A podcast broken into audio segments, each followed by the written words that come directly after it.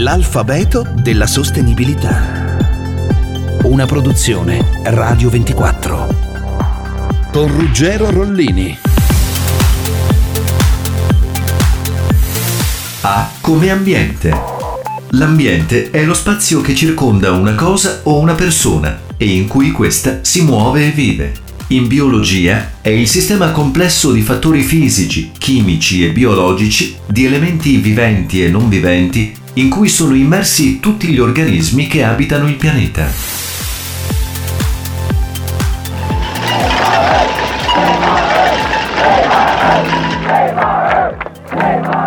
Questo è il suono che fanno latte e lattine calpestate da migliaia e migliaia di piedi.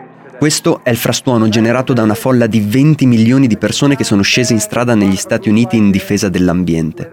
Era il 22 aprile 1970, la prima grande manifestazione ambientale. Si protestava per i devastanti effetti provocati dallo sversamento di petrolio greggio da una piattaforma al largo di Santa Barbara. Da quel giorno il 22 aprile rappresenta la giornata della Terra e da quel momento la consapevolezza di dover agire in difesa dell'ambiente si è palesata per la prima volta. Sono gli anni in cui ci arrivano anche le prime immagini della Terra vista dallo spazio, i meravigliosi colori di quelle foto contrastano con il grigio della città e dello smog, per usare un termine molto usato in quegli anni. Le coscienze erano già state movimentate dalla pubblicazione di libri come Primavera silenziosa di Rachel Carson e da lì a pochi anni nascono in tutto il mondo, prima in Australia e poi in Europa, i primi movimenti ambientalisti organizzati e le prime associazioni. Per molti anni poi abbiamo vissuto accantonando il problema, ce la siamo presa comoda, ci siamo attardati e non ci siamo accordati. Oggi è troppo tardi. Come ha urlato disperata la giovane attivista Greta Thunberg in faccia ai potenti della Terra, riuniti proprio per il vertice dell'ONU sul clima del 2019. You have stolen my dreams and my childhood with your empty words, and yet I'm one of the lucky ones.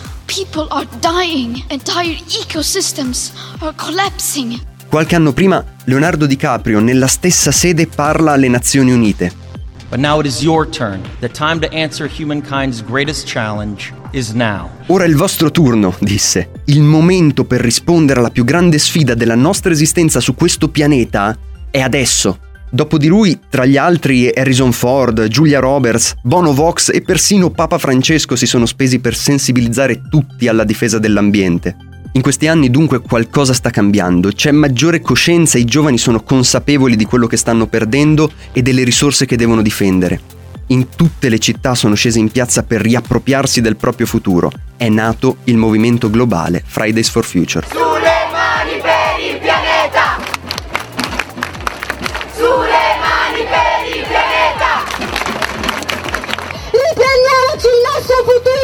Le loro richieste sono riassumibili in tre chiari punti. Fuori dal fossile, raggiungere zero emissioni nette a livello globale nel 2050.